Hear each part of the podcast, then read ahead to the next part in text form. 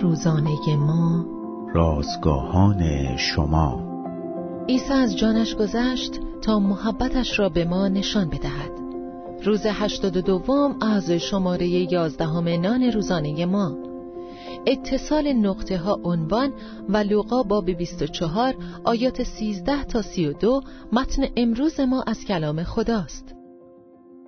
ژورژ سورا هنرمندی فرانسوی نوعی هنر به نام نقاشی نقطه نقطه را در قرن نوزدهم ابداع کرد.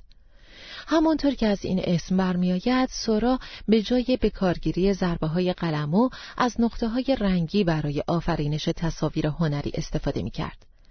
وقتی از نزدیک به نقاشی های او نگاه می کنید به نظر می رسد گروهی از نقطه های منفرد رنگی کنار هم قرار گرفتند. اما وقتی چند قدم عقب می روید چشمتان نقطه ها را طوری به هم وصل می کند که متوجه پورتره یا منظره زیبایی با رنگ های شفاف می شوید. تصویر بزرگ کتاب مقدس هم مشابه همین است. از نزدیک که نگاه کنیم پیچیدگی آن مانند همان نقطه های نامربوط روی بوم نقاشی است. وقتی آن را می‌خوانیم شاید حسی مثل کلوپاس و دوستش در راه امواس داشته باشیم.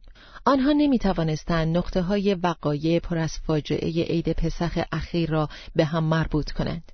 امیدشان این بود که عیسی همان است که میباید اسرائیل را نجات دهد ولی شاهد مرگش شدند. ناگهان مردی سر راهشان قرار گرفت که او را نشناختند. آن مرد بعد از ابراز علاقه به موضوع گفتگوی آنان کمکشان کرد تا نقطه های رنج و مرگ مسیح موعودشان را به هم وصل کنند. سپس در حین صرف شام عیسی اجازه داد تا او را بشناسند و بعد به همان روش اسرارآمیزی که آمده بود آنجا را ترک کرد. وقتی نقطه های کلام خدا و رنج عیسی را به هم وصل می کنیم می توانیم خدایی را ببینیم که ما را بیش از آنچه بتوانیم تصور کنیم محبت می نماید.